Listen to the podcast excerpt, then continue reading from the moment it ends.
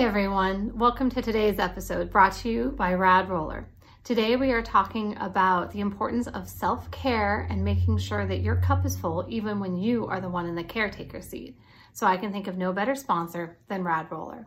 All of their fabulous products are there to take care of you for prehab or rehab or just a little gentle relaxation and stress relief at home. And now you can get 20% off your first order by using our special promotional code, code HEALING20.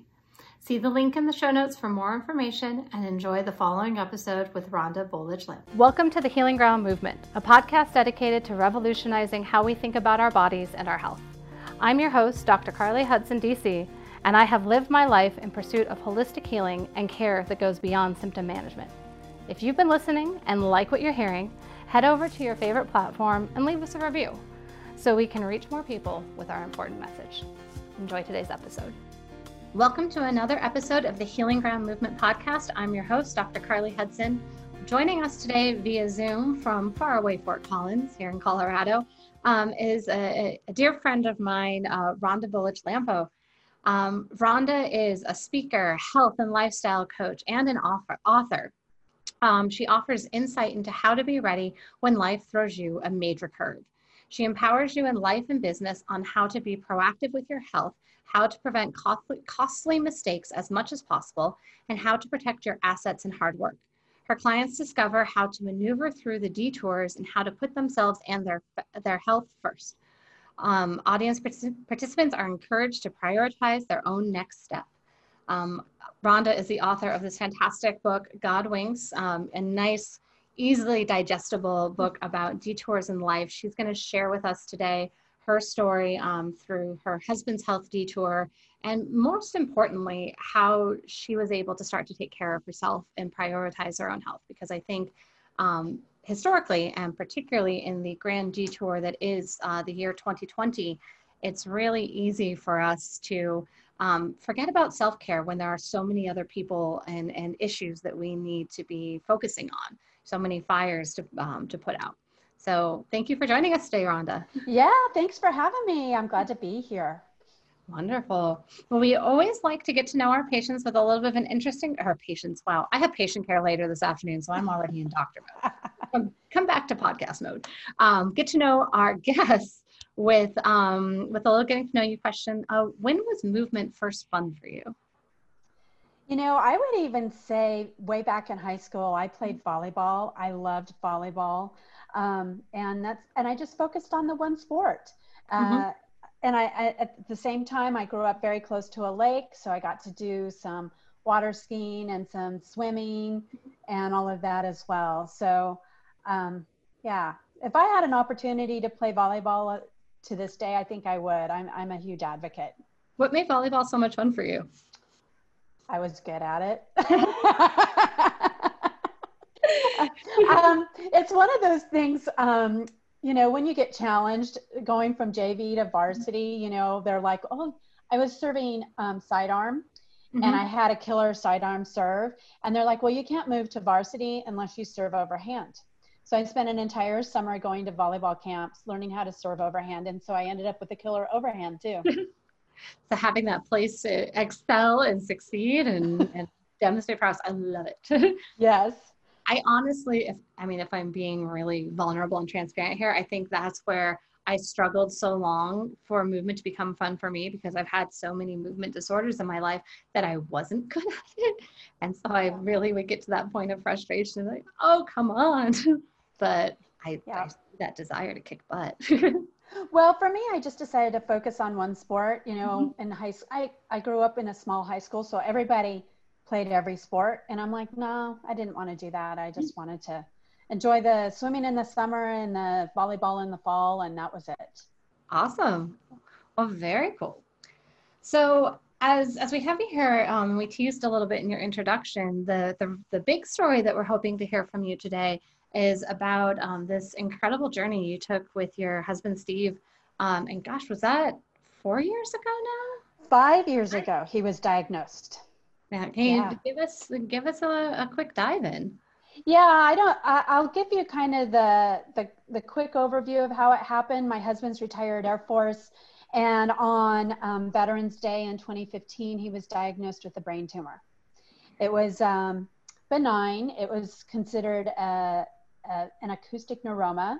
Mm-hmm. And so they figured it had been growing for about 15 years. And the joke between he and I is, is that since we basically met, he started mm-hmm. growing a brain tumor. but um, the day I actually found out, I was uh, it was his it was Veterans Day, and I was working uh, in a corporate position at the time, and I came home and I was joking with him. I'm like, "So how did the doctor's appointment go?" Um, and he goes, "Well, I've got a brain tumor," and talking about changing the energy and the mm-hmm. mood uh, on a dime, you know, in a, in a New York air being sucked out of the room. Yes, I, you know, I'm like, what? And then I I got to look at the MRI, I got to see everything, and that began our journey mm-hmm. of um, really figuring out how my husband was going to address this. We knew instantly because um, the the neuroma was on, uh, affecting his brain stem, so it was already life threatening, and so there was no question he was going to have to have surgery. So that began his process of just kind of figuring out who his surgical team was going to be Mm-hmm. So, um, since we're talking about self care, self care, and everything today, make sure that you get a second and third opinion if you don't mm-hmm. have that gut intuition that things are right with your surgeon. Mm-hmm. The first surgeon he felt was very, very capable of doing it, but it just wasn't that gut instinct, that gut feel that this is it. Mm-hmm. So he did some more digging and found a surgical team. Um, so it required an ENT whose 30 years specialty happened to be acoustic neuromas and then he teams up with a neurosurgeon whose, you know, 20 year specialty is base of the skull specialty. So brainstem. Yeah. And so having, since they both uh, work for a teaching hospital, it was four months before Steve's first surgery happened. They were traveling around the world, they were teaching. And so it took four months before he got in and had the surgery scheduled. And you would think, you know, we had four years to, or not four years, four months to dot all our I's and cross all our T's. And, and we didn't. And, you know, I would venture to say a lot of people don't have all of that taken care of. But, um, and I'll, I'll share a little bit more about that. But he, you know, his first surgery, we knew that there could be some possible complications. Mm-hmm. It was supposed to be a six hour surgery. At six hours, they came out and said, We've lost his facial nerve.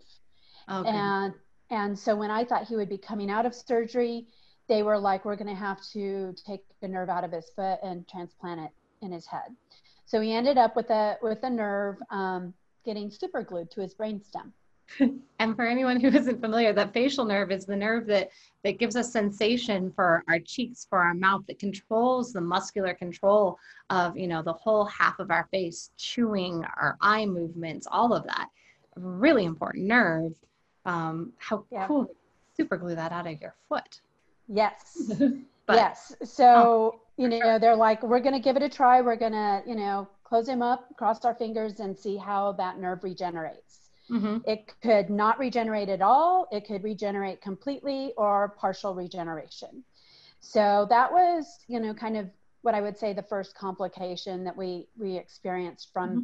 his surgery. And so it was another six hours, and then so it turned into a 12-hour surgery, and then he he was out. Um, three days in um, neuro ICU, and a, day and a half teaching him how to eat and swallow safely and correctly mm-hmm. before they discharged him from the hospital. And so about four or five days later, he was home.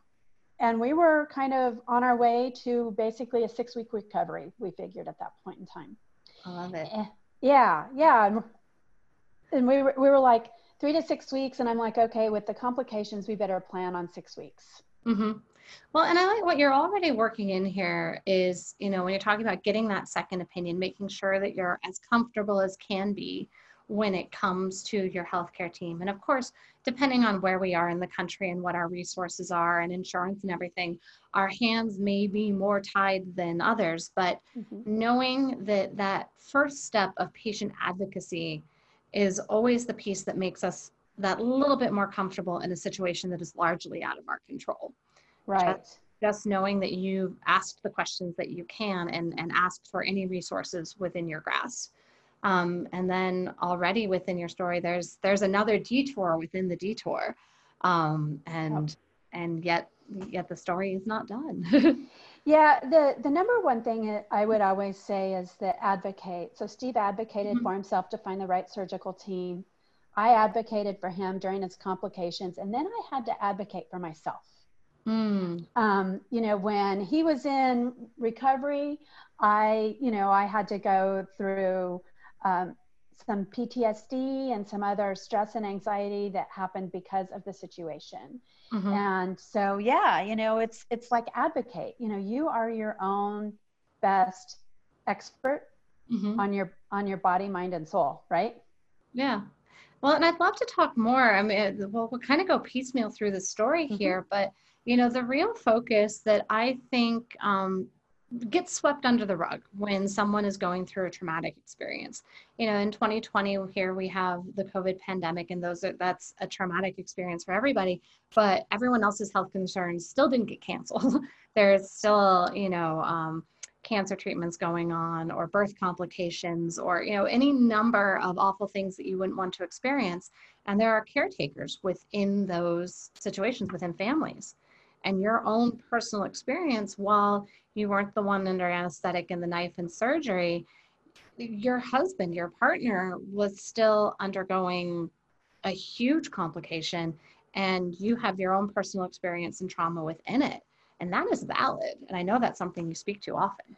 Yeah it's very definitely valid because you know there's the old adage that um, you know you you give all your energy and effort knowledge time, energy, whatever to the person you're caring for. And then when you have a chance to kind of take a breath, sometimes your health falls apart. And that's exactly mm-hmm. what happened to me. You know, um, fortunately, I was more on the proactive prevention side of things. I knew immediately that things were going on, but not everybody does. And anybody who might have extended care, um, I had really intense care for Steve for like six months, but then really it, it lasted for the first year. Mm-hmm. And and then and then it and I I, I don't want to say that my health fell apart, but I definitely um, had some issues come up that were stress and anxiety related. Mm-hmm. Yeah, that we can focus our energy and focus our effort to take care of anyone in a crisis situation, anything in a crisis situation. We are meant to pivot and pull ourselves together and then our body has built in mechanisms, particularly when we talk about that preventative care, which we'll touch on, um, to help regulate and bring ourselves back to normal. The problem becomes when that care situation becomes somewhat chronic. Um, and as we'll find out, Steve's situation did not resolve um, just in those couple of weeks. There were more curveballs thrown, and you know, um, our our acute situation of panic here in 2020 did not resolve in two weeks. We are still in that chronic phase, and our body gets into systems of stress and anxiety in that prolonged state that do need attention in the long run. Mm-hmm. So so back to your story with Steve, what happened over those those 6 weeks and and what came next? So we were home mm-hmm. carrying on with life dealing with um, he looked like he had a very severe stroke. Mm-hmm. Um, most people thought he did. And so we were dealing with that. As you had mentioned, his ability to blink his eye was affected, his mm-hmm. ability to swallow and eat correctly was affected. And so that's what we were dealing with. And so we were kind of carrying on. We had therapists coming to the house, and Steve loves to go to the um, car and auto show every year. So we did that. You mm-hmm. know, he he losing your facial nerve um, also took away his balance and equilibrium. Mm-hmm and so it was funny because we were kind of navigating the crowd he was he was just holding on to me you know and i was kind of you know we went for a couple of hours versus multiple multiple hours and that evening you know life was good he was super happy to have done that um, and then we were home and i had taken a picture of him sticking his tongue out at me I'm like, how are you feeling today? And he's like, he, he just stuck his tongue out at me. And I took a picture of him. And um, two hours later, our lives changed dramatically. He was complaining of a headache that wouldn't go away. We knew that headaches could be a side effect of this. Um, and he had been keeping track of the medications. So he had been sent home with um, oxycodone. Mm-hmm. And, you know, they warned, you know, don't take it too often, all that. He was keeping track of it. Well, when I looked at his paperwork and his documentation of what he had been taking, he had taken, taken oxycodone twice in an hour and mm. it wasn't touching his headache. Oh, wow. So I knew immediately something was wrong. And of course, any when you're discharged, they're like, if anything goes wrong, go to the closest emergency room. Mm-hmm. So we loaded up and went to the closest emergency room, and that's the last thing Steve remembers for six weeks. And um, so I took him to the closest emergency room. Um, hindsight being 2020, I should have taken him back to uh, the hospital where he had his surgery done. 12 hours later, I was able to get him back over there and they were able to like jump on his case. They mm-hmm. had no idea what was going on. They did um, a spinal tap and started administering general antibiotics because they're like, we have to start somewhere. Mm-hmm. And then they, they were, they were just starting to test and draw blood to see what was going on. Um, it was March in Colorado and horrific blizzards happen in the springtime here yeah. and i have i happened to be in the hospital waiting room and um, looking out the window and there was a snowstorm going on i couldn't even see the building next door and my phone rang and it was neuro icu doctor asking for my consent for emergency surgery and um, i'm like you know i'm just down the hallway i will be right there so um, I, as I walked to his room, more like ran, mm-hmm. um, I observed seven medical professionals in his room, and I'm, I'm like, uh oh, it's really serious and it's really dire. So the doctor in charge of getting my consent shared with me that he was going into emergency surgery. Um, he Steve, so in, intracranial pressure ICP for the average person is like four, five, six. You and I, they wanted Steve below 20 and he was off the charts at 55. Oh my gosh. So in an hour and a half, they had observed him um, what they called blowing a pupil. So his, his pupil it, it just went completely black. Mm-hmm. Um, and behind the eye and that intracranial. Exactly. Mm-hmm. So the first time his body was able to manage it, the second time the uh, they had to use medication to manage it. The third time they couldn't get it under control at all, and mm-hmm. so that's how um, I learned at that time. That's how they know if you are brain alive or brain dead. They oh. watch your eye movement and your mm-hmm. activity in your eyes. Yeah. And obviously, he was alive, but having some serious issues going on. So, into emergency surgery, he went for another three hour surgery. And um, that was when the first angel, I would say, dropped into our lives. She was a neurosurgeon. I had never seen her before, and I felt like I knew all of the neuro docs there. And um, she spent three hours taking care of Steve. Um, she she opened up his the backside of his skull and neck and accessed his brain from that direction, which was smart because they didn't want to touch the you know transplanted nerve from mm. the other incision behind his ear. And um, she discovered bact- uh, bacterial meningitis laying mm. on his brain, looking like an orange ring. Oh my gosh. And um, so she had, she said, we, we got it. We got it all. And I said, well, how do you know? And she goes, because I could see it. It looked like an orange ring. And to have it be that visual, I, that mm-hmm. was I, I, will share a little. This is where my heart goes. I just feel such a connection with Steve and Rhonda's story. Um, that Steve had the same bacterial infection that I did when I was an infant. That bacterial meningitis. Um, the survival rate for that is not historically great, um, and to have it as um, visible as an orange ring on the brain, and that she was able to go in and clear it and have that emergency surgery is just such a, a blessing to me. It, every time you tell me, I just I, it makes me want to well up with tears again. It's a God wink, Carly. Yeah. It's it's a God wink because because it was that visible. She mm-hmm. she was hundred percent certain she got she was able to get it out of there. Mm-hmm. They washed his brain three times with antibiotics and sewed him back up. Crossed their fingers again. she's like, I don't know what this is going to do, how this is going to look. And, um, you know, talking about the percentage of people recovering, mm-hmm. Steve was given a 2% chance of recovering. And it wasn't just everybody, most people have heard of bacterial meningitis and they're like, oh no, that's horrible. Not that's what you awful. want. Yeah. Yeah. And and I'm like, that was the least of their concerns because mm-hmm. he ended up with ventriculitis and hydrocephalus on the brain as well. Oh my gosh. And that's what gave him, I call it the trifecta. Mm-hmm. Um, they had never seen that situation before. 14 neurosurgeons had never seen that combination before. And that, that's why they gave him a 2% chance of surviving. They're just like, mm-hmm. you know, we feel like we can get the bacterial meningitis under control, but we're not sure how these other two things are going to affect him. Mm-hmm. And so he ended up being a, in a coma for 32 days. Gosh. And all this while, how are you doing?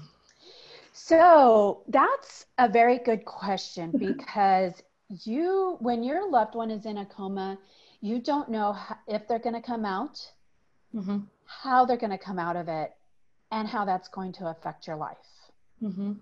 Now, you and I have known each other a long time, and you would probably say I'm a pretty positive person. Oh, upbeat, that's all get out. My positivity kicked in mm-hmm. big time. Mm-hmm. Um, I never had a negative thought that he wouldn't make it. Mm-hmm. I just didn't know how he would make it. And so I kicked into gear of starting to take care. Obviously, I had to make decisions for him. I gave 21 consents for his medical care over the next 32 days. That's a mm-hmm. lot of medical procedures yeah. uh, for, for them to protect his heart, for him, I mean, everything going on. Um, and I was able to scale back at work if people can. Um, I, I suggest that it was actually Steve's director of HR who said, You need to go on FMLA as well. And I'm mm-hmm. like, Why? It's Steve. And she's like, No, you need to protect your work, your mm-hmm. job. And, and so I scaled back and worked half days. So mm-hmm. my my routine, I got very um, I, I say I call it compartmentalized my life. I um, went to work for a half day. I then drove to the hospital. I spent about six hours with Steve. I then went home. I made sure I was eating well. Mm-hmm. Um, and I made sure I was getting sleep. As you can imagine, the stress kind of knocks you out. Yep. I'd be asleep by 9, 9.30 at night, waking up at 5.30, 6 o'clock the next morning, calling his overnight nurse to see how he made how he made it through the night. Yeah. And that was my routine um, nonstop for four months. And here we see um, all of that preventative care that you talked about at the beginning and, and how you're really putting it on yourself. And if, I like that you talked about making it a routine, just making it part yeah. of the givens, because even having a routine in a time of stress um, and, and chronic stress and, and trauma um, that's one less thing for our brain, for our frontal lobe to have to tango with. You know, when your bedtime is, you got your food, and even reaching out and taking that FMLA, the family medical leave, um, which I think a lot of people don't realize is a resource. It's it's been kind of uh, morphed a little bit this year, but there's still a resource yeah. there. Um, to then not have money be something that has to be on your concern list too. You took all of the variable concerns you could control and made it part of a routine to care for yourself. And that's just, you know, a brilliant, seemingly small, but absolutely huge piece that takes care of you and takes care of him in the long run. Yes, and I kept a running to-do list mm-hmm. because the doctors will say, "Oh, and when when he's doing better, if he's doing better, do this, do that." I had a running to-do list mm-hmm. of of just things that needed to be addressed at some point or another. Mm-hmm. And for me, I always call it brain dumping. Yeah. Um, when I get overwhelmed and stressed, I put everything down on paper. Mm-hmm. I don't mm-hmm. try and remember it. I just make sure I have access to that list. And, and I'm like, okay, you know, if this happens, this is the next step. It was kind of like a flow chart, right? right? It's like, if this happens, go here. If that happens, go there. You know, it's like, um, yeah and i compartmentalized my life for for mm-hmm. four months a lot of people were kind of in awe about how i was handling it and for me it was just my life mm-hmm. at the time mm-hmm. um, you know, there was one day where I had to get signed three consents for Steve in one single day. That was kind of a rough day. Mm-hmm. I happened to have several girlfriends around um, that day who took me out to lunch, and and that was. I, it's funny how you remember things so clearly. It was a Saturday. I'd spent a few hours with Steve in the morning, then was taking care of some some things I needed to do. Girlfriend said, "Let's take you to lunch." I went to lunch with them for a couple of hours, and then I went right back to the hospital. And um, some people will say, "You did what?" But I even got massages and mm-hmm. chiropractic care with you yep. during this time, mm-hmm. um, just because I knew, you know. Um, staying in a hospital having the situation and the routine as it was you know you just you just have to bring in other people who can help you yeah it's it's that community and that teamwork and um and so often i mean like when you say well you, you did what that um it, what what do you say to i mean the well-meaning um, accusations of selfishness and i think it mostly comes from people who um, who would be so uncertain of what to do in that time and that I have the perfect answer. but to have that, why why did you make that so important to you? it's the it's it, when you fly and the flight attendant says you put your oxygen mask on 1st mm-hmm. so that you can take care of those around you. That's exactly what I was doing. Mm-hmm. Um, I've since kind of labeled it that. Um, it was just how I was operating at the time. It's like mm-hmm. I have to take care of me um, because if I don't take care of me, I have nothing left over to take care of anyone else. Mm-hmm. Now we're we're a couple that we don't have kids and we didn't have a dog at the time, and so I feel kind of blessed that I didn't have some other stressors and some other people to really worry about during that time. And don't get me wrong, it was super intense with just Steve. Um, I had some great neighbors that were taking helping me take care of the house and everything but it, it, it took that um, so that I could think clearly. I had to make some very serious decisions mm-hmm. in that time frame. And um, I think if I was more emotional about it, um, that, and I hadn't been taking care of myself, I wouldn't have that clear thought process. Right. And I think it's really fair to say, I mean, you acknowledge that, you know, you didn't have kids and you didn't have pets at the time, you still don't have kids, but the dog's here now, um, is that um, we all have things that require our attention, and require um, our love and care. And even, you know, even an individual with their husband, you still had things that need to be taken care of. And oh, with yes. more on your plate, you have more that you need to ask for help with. But the answer remains the same, and that is to look for resources where you can those those neighbors that can help you out um, you know the the doctors in the community the the the financial funding um, adjunct care and whether acupuncture chiropractic and massage are in your budget or your availability or if it is i'm going to make sure that i eat a well balanced meal i won't go skimping on my food resources there's always there's always a place to, to level up in your care for yourself wherever you are starting um, yeah. And I think particularly this year, we're all learning that if we don't lean on each other, we will fall apart. Yeah. And, you know, I did some, I did some simple things as I had a bag of just activities like you pack a backpack for your kids to have mm-hmm. activities on a trip.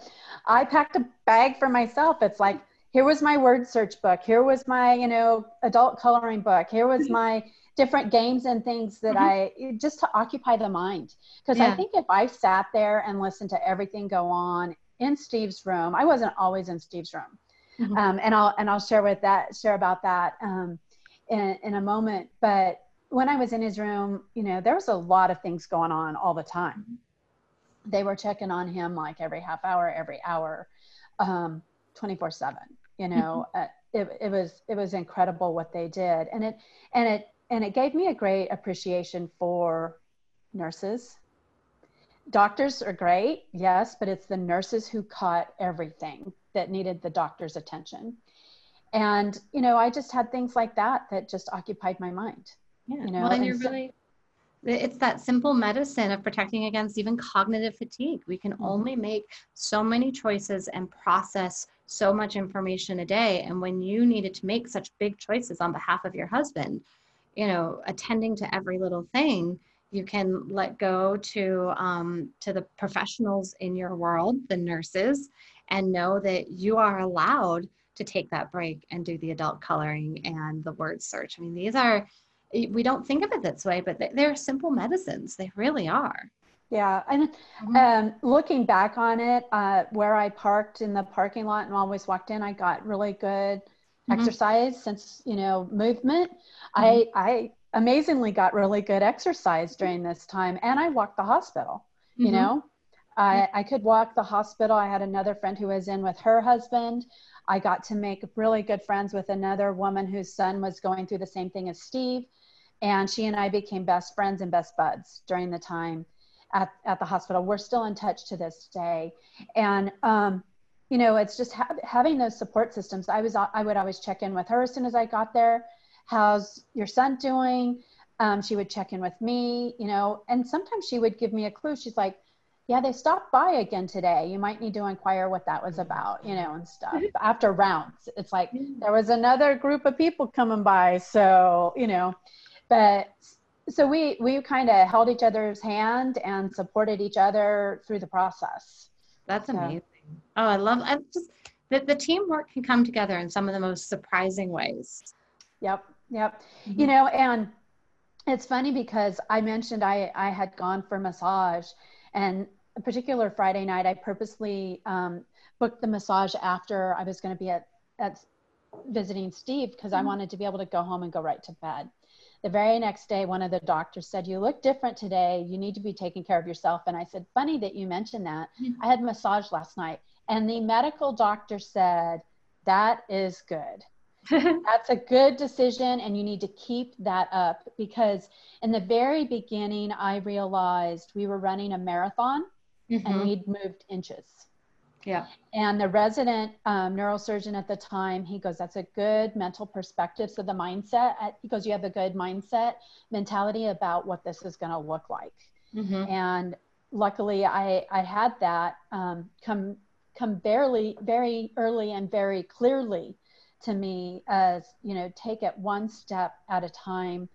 Um, you know, yes, I will admit there were some panic moments mm-hmm. you know and there were some very there were some moments of extreme clarity and that things were going to be okay um, and i had to i had to pick up what steve usually did in the household as well you know it's like making sure all of his things were taken care of plus my things taking care of his job plus my job and then add the medical decisions and the medical care on top yeah so. it's it's a lot of the the unglamorous work. It's you know it's it's you know mostly about the person going through this crisis but um, it doesn't change that there it puts a whole lot more burden on the caretaker. And while there are um, you know our fabulous nurses and our fabulous caretakers who are trained in doing so for a lot of us it really puts us outside of our comfort zone that we don't yeah. want to be there and then you do have that that nurturing aspect and that upbeat attitude and so leaning into those natural tendencies of yourself is also a real gift um, but you know some of it it's, it's a growth it's a growth point well and i will acknowledge that there are people that can't handle those mm-hmm. situations mm-hmm. Um, you know i experienced three deaths there were three people who were in the waiting room with me mm-hmm. um, who lost family members. And, you know, it, it's just like that hits home pretty quickly. It's like, mm-hmm. oh, shoot, they just lost a loved one. Yeah. And I took on a, a whole different um, persona of being empathetic and sympathetic mm-hmm. with caregivers and with families dealing with long term care issues. Mm-hmm. I, you know, we were lucky in the sense that four months Steve had intense care. Um, I certainly can empathize now with families that have loved ones that are years in care and the care will never stop. My friend Rhonda, her her son's care will never stop. Mm-hmm. And um, you know, it, it, it's just it is what it is that that Steve recovered so well. Um, and and managing managing that that you know, there there are situations where people don't get the opportunity to recover as well as Steve did. Yeah. And I certainly understand that. Yeah.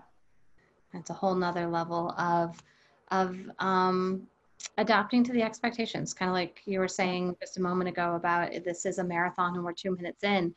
You know, having your expectation expectations meet what is in front of you the best you can. Mm-hmm. Um, so you're not your optimism wasn't an attempt to spiritually bypass or you know have that no. positivity wash.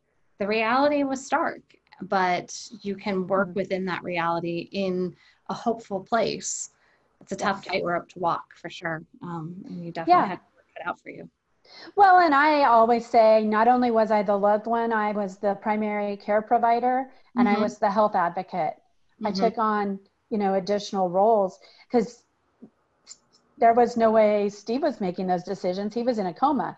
Even yeah. when he when he started to come out of the coma, um, there were things that happened, and it's like, no, that's not true. Steve's telling you stuff that's not true because he was um, in what they call ICU psychosis, uh, hallucinogenic, uh, hallucinating a lot. He didn't know where he was, what was going on. It took him about six weeks to come out of that before, uh, through the two rehabs that he went to, and then when he finally came home, it's six weeks. He finally understood kind of the magnitude of what had happened, and mm-hmm. um, and was able to realize, you know, what day is it, what year is it, where am I, all mm-hmm. that kind of stuff, you know.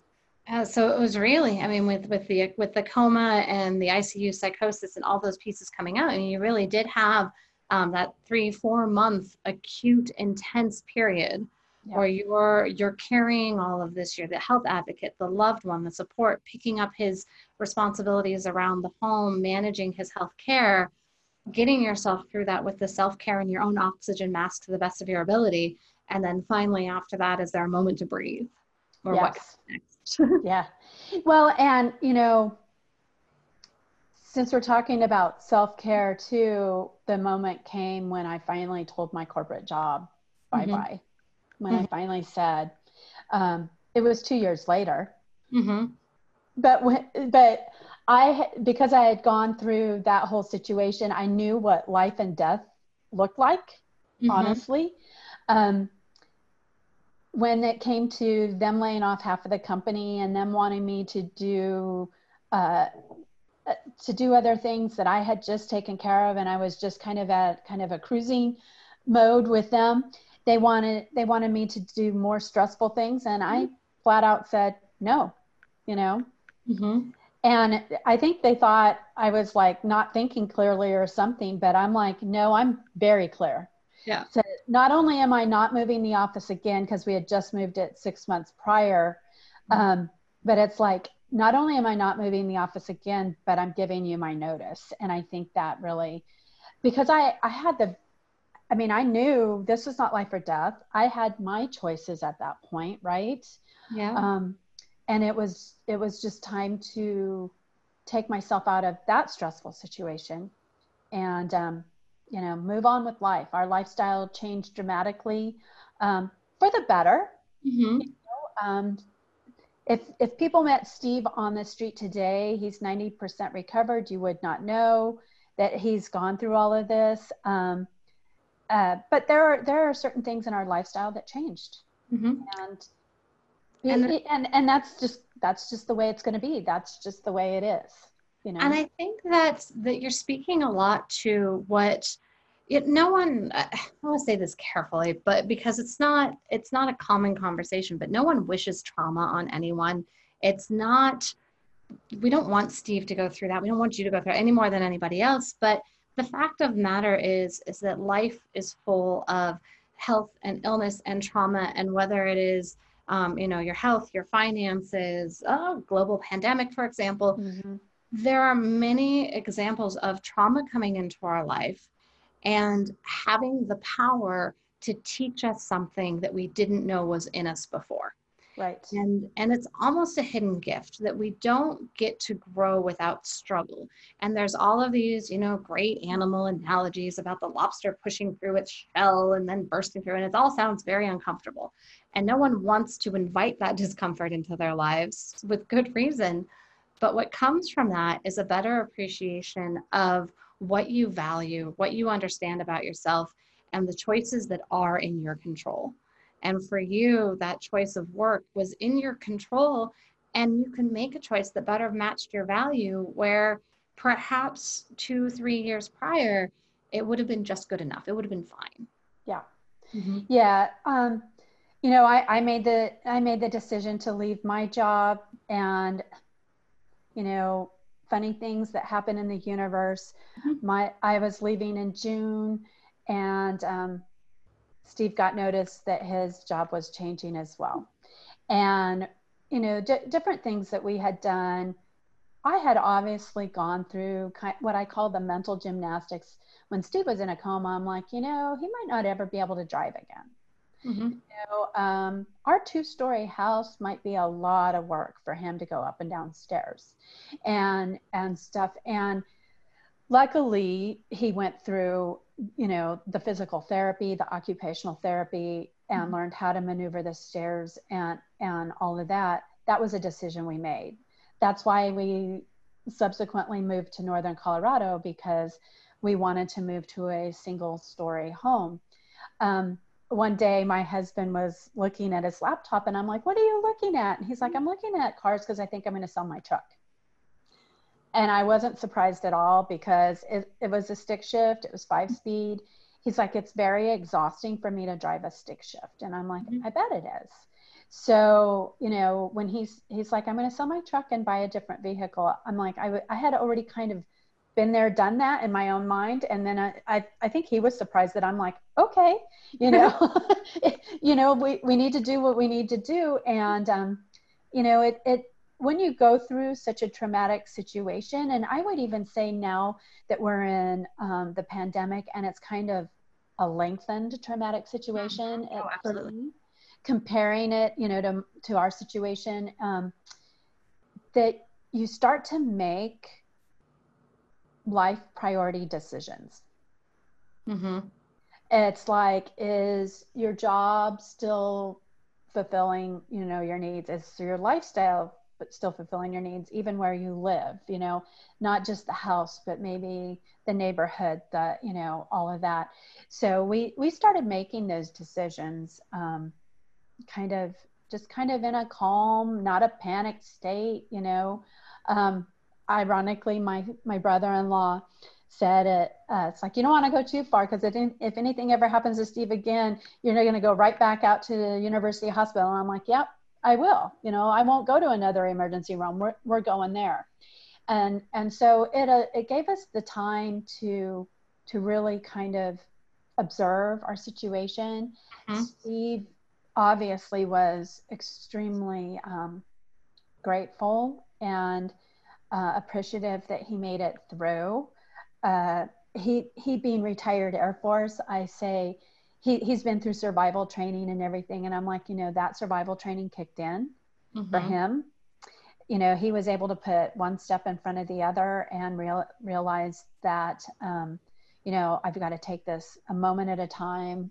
Uh, you know, a small small step of progress at a time, and um, it took him after he came home from rehabs it took him what i would call um, the better part of a year from his first surgery to when he could actually get in a vehicle drive nine miles to work work an eight hour day and drive nine miles home and that was the extent of his activity um, uh, that's you know it, it took a year you know to be able to go through that yeah the, the recovery is fatiguing and um, the long view that you're holding here. It's not just about getting through that acute situation. I think the same holds true for this year. There have been many acute situations, and then there's sort of the fallout that we have to live through, grow mm-hmm. through to get to the next crest, to get to the next plateau. And taking it this one step at a time, um, you know, it, it, I would hope it it's a, a way to not um, burn through your resources because you think it's all going it's going to be over as soon as this as soon as this yeah it's it you know life is as, as you put it and as you speak to absolutely full of detours mm-hmm. and if you're it is full of detours and you know you uh, I, I would say a lot of people you know i got mentally tough during our situation you know when lockdown came with COVID 19 and all of that, I'm like, okay, this is what we need to do.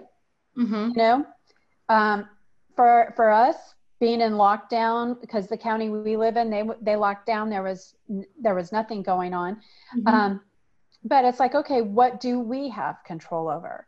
We can take a walk in the neighborhood. Mm-hmm. we can get outside. We can um, we were very grateful in the fact that we had just moved in two months prior. We moved in mm-hmm. mid-january. This happened mid-march. Um, two months prior. So we're like thank goodness we're you know we're somewhat getting settled and we have the time to stop and slow down versus you know kick it into to gear again and and all of that and i would say this particular time has given everybody on the planet an opportunity to do that to stop mm-hmm. and breathe yep yeah. and for the, for the good bad or the indifferent everybody's had that opportunity to maybe reassess mm-hmm. you know what's important in their life um, how they spend time with family and loved ones mm-hmm. and um, how they approach their career. And you know what does life look like you know maybe three or five years down the road? Yeah. And i love that as as the opportunity and as the gift in this and any traumatic experience. Um you know we all have different things that are in our control or not. And like you said you didn't have children in in my experience i do have a child and you know within my scope of what i have to learn to deal with there includes a child and for some people it includes being an essential worker and needing to work during lockdown and everyone's story is as unique as them as an individual but the frame shift and the value and the what can i control and what can i do over a long term that can be as highly personalized as the life we're living in right now. Um, yes. I, I will even say this just in talking about self care and mm-hmm. everything, I became an avid journaler mm-hmm. during this time frame. I've always haphazardly written, you know, mm-hmm. what am I grateful for today or whatever. But I, I, I, became an avid journaler of what am I grateful for today? What mm-hmm. is going right? Focus, in, focus on what is going right and I continue that practice to this day. Here mm-hmm. in 2020, I've added another aspect to it. It's like, what am I dreaming of? Mm. So, like, what are three to five things that it's like, what are what am I dreaming of? How do I want things to be different? Maybe that's just for me, for the planet, for my community, my neighborhood, or whatever. Um, but it's like, you know, don't forget to allow yourself to dream.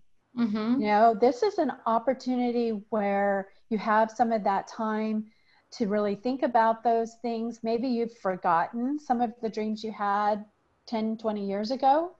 And it, it's it's interesting how it's opened up some new avenues for us. And um, it's a simple thing to do. Everybody thinks they need to be a writer in order to mm-hmm. journal. And I'm like, bullet point I bullet point everything. It's like today I'm grateful for one, two, three. You know, drop it down there.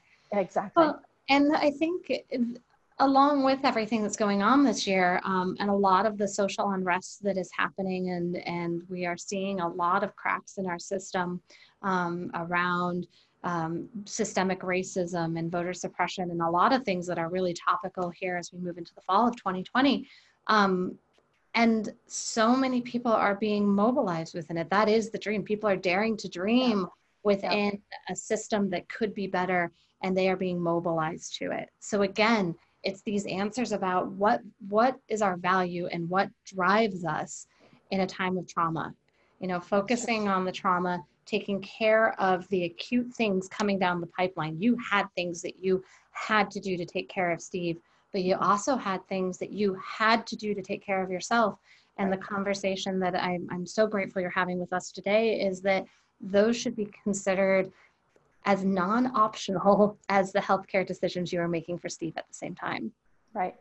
Mm-hmm. Right. And, you know, that's, that's why the title of my book is God Winks and Miracles mm-hmm. Happen because I was, I was present enough to observe all of the little miracles that many miracles that happened um, that ended up being big miracles, right?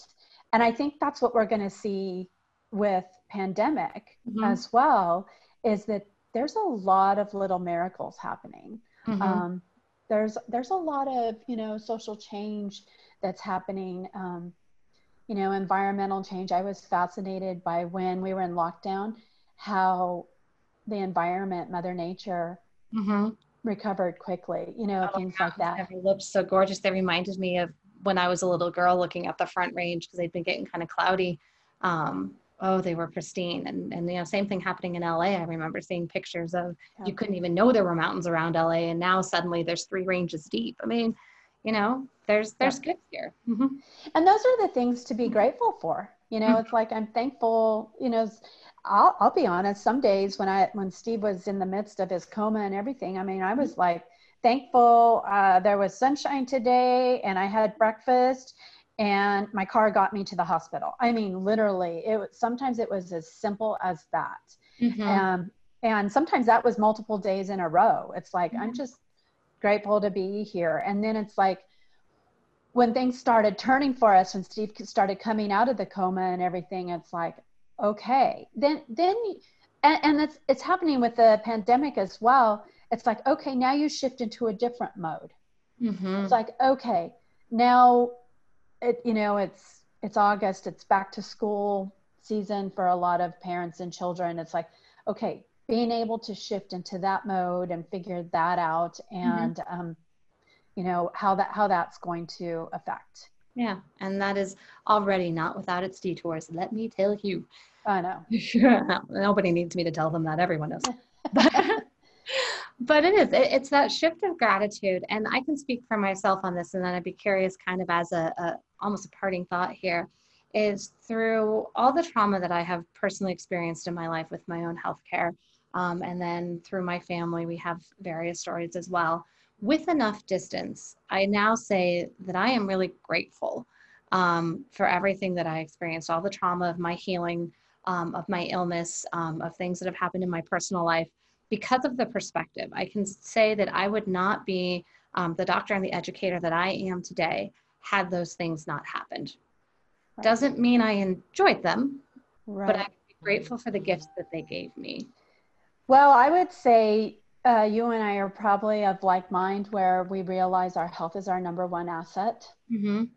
And, you know, whatever you've experienced with your health or with the health of a loved one, you know you realize that you know you you've got to take care of yourself 1st mm-hmm. otherwise no career no family life no lifestyle happens if you don't take care of your your health first and um, you know and that can be you know I, I always joke that a lot of people think health stops here and it's like no it's mental health you know it's yeah. from the top of your head to the tip of your toes it doesn't stop at the your uh, for anyone listening doesn't stop at the heart level like okay cardiac health i got this right yeah, right it, it, keeps going mind body yep. spirit and and you know the benefit is is we can always adjust mm-hmm.